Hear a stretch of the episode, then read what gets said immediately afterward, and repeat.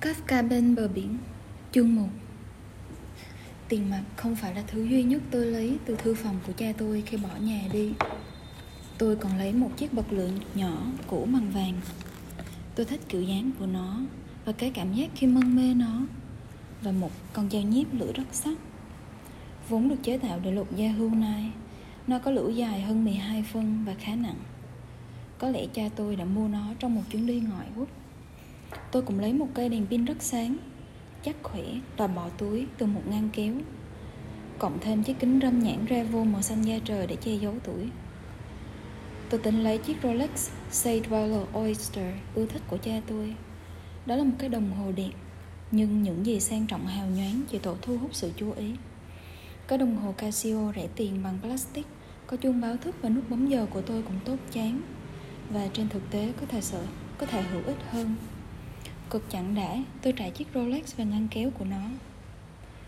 Từ đáy một ngăn kéo khác, tôi lấy ra một tấm ảnh cũ của tôi Chụp chung với chị gái tôi hồi còn bé.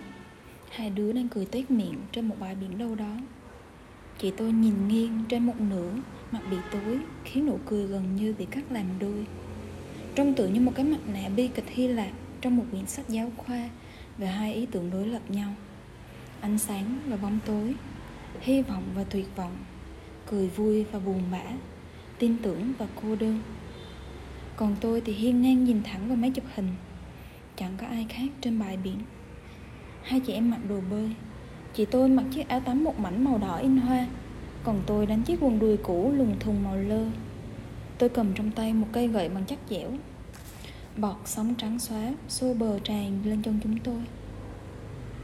Ai chụp tấm hình này, ở đâu và khi nào, tôi không sao nhớ ra nổi và làm sao mà non tôi lại hứng hở đến thế? Và tại sao cha tôi lại chỉ giữ động một bức ảnh này? Toàn bộ câu chuyện là một bí mật hoàn toàn. Hồi đó, chắc tôi mới lên ba, Chị tôi lên chín. Chị em tôi có bao giờ thực sự hòa hợp nhau đến thế không nhỉ? Tôi không nhớ là đã có bao giờ đi nghỉ ở bờ biển Hoặc bất kỳ đâu với gia đình. Dù sao cũng đã chẳng thành vấn đề. Cách gì tôi cũng sẽ không để lại tấm hình này cho cha tôi vì vậy tôi nhét nó vào ví. Tôi không, không, không có tấm ảnh nào của mẹ tôi. Cha tôi đã vứt hết đi rồi.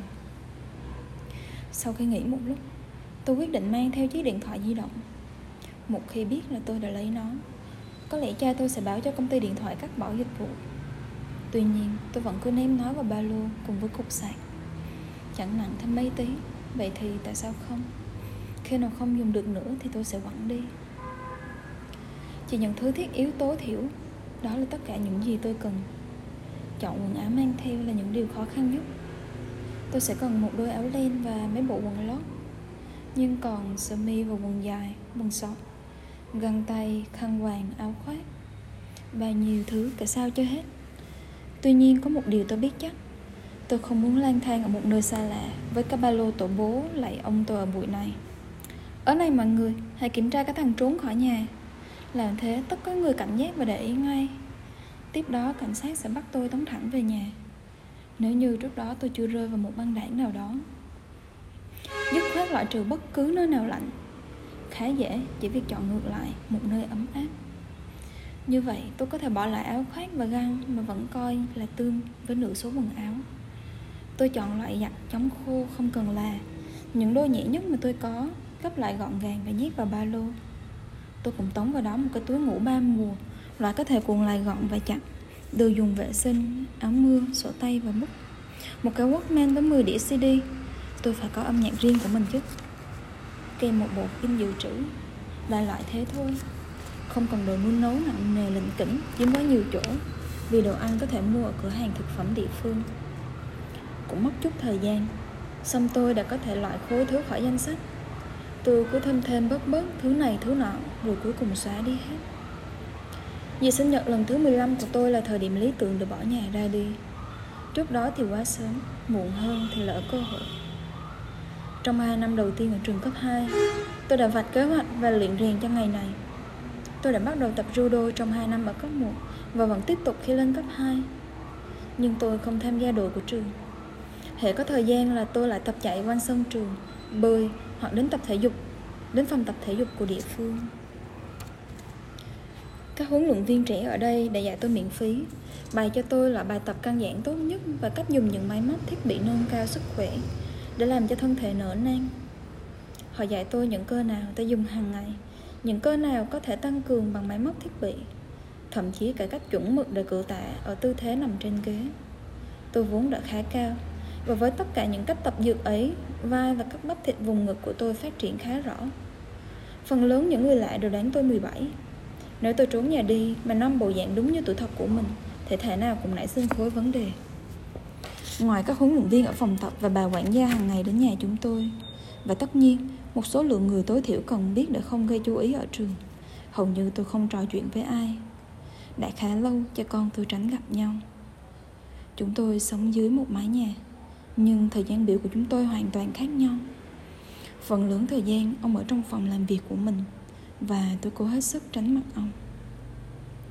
Trường tôi học là một trường phổ thông, cơ sở tư thục dành cho trẻ con tầng lớp trên hay ít nhất cũng là con nhà giàu. Nó thuộc loại trường mà ở đó anh cứ tự khắc lên cấp 2 ở ngay cùng khuôn viên trừ khi anh thật sự quá dốt.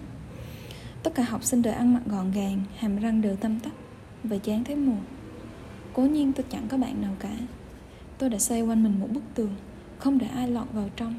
Còn bản thân thì cố không mạo hiểm ra ngoài. Ai có thể ưa một đứa như vậy? Tất cả bọn chúng quan sát tôi từ xa. Có thể chúng ghét tôi hay thậm chí sợ tôi nhưng tôi lại thấy mừng là chúng không quấy rầy tôi Vì tôi có hàng tấn việc phải lo toan Kể cả việc bỏ nhiều thời gian vào ngốn sách trong thư viện Tuy vậy tôi rất chú ý việc nghe giảng trong lớp Đúng như thằng cô tin là quả gợi ý. Những sự việc và kỹ thuật, Hoặc bất cứ điều gì họ dạy cậu trong lớp, Sẽ chẳng mấy hữu ích trong thế giới thực tại. Đó là cái chắc. Ta nhìn thẳng vào sự thật. Các thầy cô giáo về cơ bản Là một lũ ngu đần nhưng cậu phải nhớ điều này. Cậu đang bỏ nhà đi. Có lẽ cậu sẽ chẳng còn cơ may đi học nữa. Cho nên dù muốn hay không, Tốt nhất là cứ hấp thu bất kỳ điều gì có thể Trong khi cậu có cơ hội. Hãy trở thành giống như cái tờ giấy thấm Và thấm hết vào Sau này, cậu có thể hình dung ra cái gì nên giữ Và cái gì nên trút bỏ. Tôi làm theo lời nó Trong khi hầu hết mọi trường hợp. Với bộ óc như miếng bọt biển, Tôi tập trung vào từng lời giảng Để nó thấm vào trong đầu, hình dung ra ý nghĩa của nó và nhập tất cả vào bộ nhớ. Nhờ vậy, tôi hầu như không phải học ngoài giờ, mà bao giờ cũng sắp gần đầu bảng trong mọi kỳ thi cơ bắp của tôi trở nên rắn như thép, trong khi tôi càng ngày càng kín đáo và lặng lẽ. Tôi cố hết sức để không lộ cảm xúc, sao cho không ai, bạn cùng lớp cũng như thầy cô giáo, có được chút manh mối nào để đoán được tôi nghĩ gì? Chẳng bao lâu, tôi sẽ bị ném vào thế giới người lớn thô bạo, và tôi biết mình cần phải cứng cỏi nếu muốn sống còn. Mắt tôi trong gương, non lạnh như mắt thằng lằn thần thái trân trân, không ai đọc nổi tôi không nhớ nổi lần cuối cùng tôi cười thành tiếng, hoặc thậm chí nhếch mép với ai, kể cả chính mình, là bao giờ. Tôi không được ngụ ý rằng giờ nào phút nào tôi cũng có thể giữ nguyên cái bề mặt lặng lẽ biệt lập ấy. Thi thoảng bức tường tôi dựng lên quanh mình đổ sập xuống. Cái đó không xảy ra luôn, nhưng đôi lần trước khi tôi kịp nhận ra điều gì đang đến, tôi đùng một cái, tôi đã trơ khóc ra. Trùng trùng, chẳng có gì che đỡ và hoàn toàn vô trí những lúc như thế. Bao giờ tôi cũng cảm thấy một điềm báo hiện ra trước mắt, như một vũng nước đen ngòm hiện diện ở khắp nơi. Một vũng nước đen ngòm hiện diện ở khắp nơi. Có lẽ lúc nào nó cũng thường trực ở đó khuất kín đâu đây nhưng vào đúng thời điểm, nó lặng lẽ trào ra, làm ớn lạnh từng tế bào trong cơ thể mày. Mày đắm trong dòng lũ tàn bạo đó Hớp miệng ráng thở. Mà bám lấy một lỗ thông hơi gần trần nhà, Vùng vẫy như chút không khí mày hít được khô rang, Làm bỏng cổ họng. Nước và cơn khát, Lạnh và nóng, Những yếu tố được coi là đối lập ấy phối hợp lại để tấn công mày. Thế giới là một không gian khổng lồ, Nhưng chẳng tìm đâu ra cái không gian sẽ dung nhận mày. Mà nào có còn rộng gì lắm đâu. Mày kiếm tìm một tiếng nói, Nhưng mày được cái gì? Im lặng. Mày tìm im lặng ừ, Nhưng thử đoán xem cái gì đến. Tất cả những gì mày nghe thấy, Nghe đi, nghe lại, Nghe tái, nghe hồi, Chỉ là tiếng nói của cái điềm báo ấy. Và đôi khi cái tiếng nói tiên tri ấy Lại bật một cái nút bí mật gá sâu trong óc mày. Tim mày như một dòng lớn Một Tim mày như một dòng sông lớn Sau một đợt mưa dài Nước tràn bờ. Tất cả các cột báo hiệu từng đứng lên mặt đất đều đi tiêu. Chìm ngập hoặc bị cuốn đi bởi dòng nước lũ ấy. Và mưa vẫn cứ rào rào xuống mặt nước. Mỗi lần mày đọc thấy một tin lũ như thế Mày lại tự nhủ Nó đấy, trái tim mình đấy. Trước khi trốn khỏi nhà Tôi rửa mặt, rửa tay, Sửa móng tay, móng chân, Cọ sạch tay và đánh răng. Tôi cứ nhẫn nha kỳ cọ thật kỹ toàn thân cho chắc ăn. Đôi khi, thật sự sạch sẽ là điều quan trọng nhất. Tôi nhìn thật kỹ mặt mình trong gương. Gen của cha tôi và mẹ tôi. Mặc dù tôi không hề nhớ diện mạo mẹ tôi ra sao Để tạo nên khuôn mặt này, Tôi có thể ráng hết sức không để lộ một cảm xúc nào, Giữ cho đôi mắt không bộc lộ bất cứ điều gì, Tăng cường cơ bắp. Nhưng với diện mạo của mình thì tôi bất lực. Tôi không sao thoát nổi cặp lông mày dài rầm của cha tôi với cái rãnh sâu ở giữa. Tôi có thể giết ông nếu tôi thật sự muốn. Chắc chắn là tôi đủ mạnh để làm việc đó. Và tôi có thể xóa mẹ tôi khỏi trí nhớ. Nhưng tôi không cách nào xóa được cái gen họ truyền cho tôi. Nếu tôi muốn khử cái đó đi, Thì chắc tôi phải thủ tiêu chính mình. Và lại có lời tiên tri ấy nữa. Các cơ chế được cá bên trong tôi. Một cơ chế được cá tận bên trong mày. Tôi tắt đèn và ra khỏi buồng tắm. Một ánh lặng nặng nề, ẩm ướt bao trùm ngôi nhà. Tiếng thì thầm của những người không hiện hữu Hơi thở của những người đã chết. Tôi nhìn quanh, đứng im sững và hít một hơi thật sâu. Đồng hồ chỉ 3 giờ chiều. Hai chiếc kim lạnh lùng xa cách. Chúng làm ra vẻ trung lập Nhưng tôi biết chúng không đứng về phía tôi. Đã đến lúc tôi nói lời từ biệt. Tôi khoác ba tô lô lên vai. Tôi đã đeo thử nó bao nhiêu lần Nhưng giờ đây tôi cảm thấy nó nặng hơn bội phần. Tôi quyết định chọn Shikoku. Đó là nơi tôi sẽ tới. Tôi chọn Shikoku không vì lý do gì đặc biệt, Mà chỉ bởi khi nghiên cứu bản đồ, Tôi cảm thấy đó là nơi tôi nên nhắm tới. Càng nhìn vào bản đồ, Thực tế là mỗi lần nghiên cứu nó, Tôi càng thấy Shikoku hấp dẫn. Nó ở cách xa Tokyo về phía nam, Khí hậu ấm áp, Lại có nước ngăn cách với đất liền. Tôi chưa tới đó bao giờ, Chẳng có bạn bè hoặc bà con nào ở đó.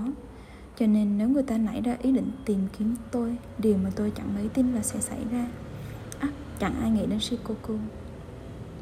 Tôi đến quầy vé lấy chiếc vé đã đặt trước Và leo lên chuyến xe buýt đêm Đây là cách rẻ nhất để đi từ Tokyo đến Takamatsu Chỉ hơn 10.000 yên tí chút. Không ai để ý đến tôi Hỏi tôi bao nhiêu tuổi hoặc nhìn tôi đến lần thứ hai. Người lái xe soát vé của tôi tỉnh khô như cái máy. Chỉ một phần ba số ghế có người ngồi. Phần lớn hành khách đi một mình như tôi. Và chiếc xe tĩnh lặng đến lạ kỳ. Đến Takamatsu là cả một chặng đường dài, theo ước định là 10 tiếng đồng hồ. Có nghĩa là sáng hôm sau mới tới, Nhưng tôi bất cần. Tôi có ối thời gian mà. Xe rời bến lúc 8 giờ và tôi ngã lưng ghế ra phía sau. Vừa mới yên vị, Ý thức tôi đã liệm chìm như cục pin hết điện Và tôi ngủ thiếp đi. Một lúc nào đó, Khoảng nửa đêm, Trời bắt đầu mưa dữ. Thì thoảng tôi thức giấc Hé tấm rèm ở cửa xe nhìn ra con đường xa lộ vùng vụt qua. Những giọt mưa đập vào kính, làm nghề những ngọn đèn ven đường trải dài khung hút với những khoảng cách bằng nhau như thể chúng được cắm đo trái đất vậy. Là một ngọn đèn nữa xô tới gần và loáng một cái đã vụt biến đằng sau chúng tôi. Tôi nhìn đồng hồ, thấy đã quá nửa đêm và từ khắc bị đẩy ra sân khấu, sinh nhật lần thứ 15 của tôi liền xuất hiện chúc mừng sinh nhật. Thằng cô tên quại nói cảm ơn. Tôi đáp Tuy nhiên, điềm báo vẫn đeo tôi như một cái bóng. Tôi kiểm tra cho chắc là bức tường quay quanh mình vẫn còn nguyên. Rồi tôi khép rèm và ngủ tiếp.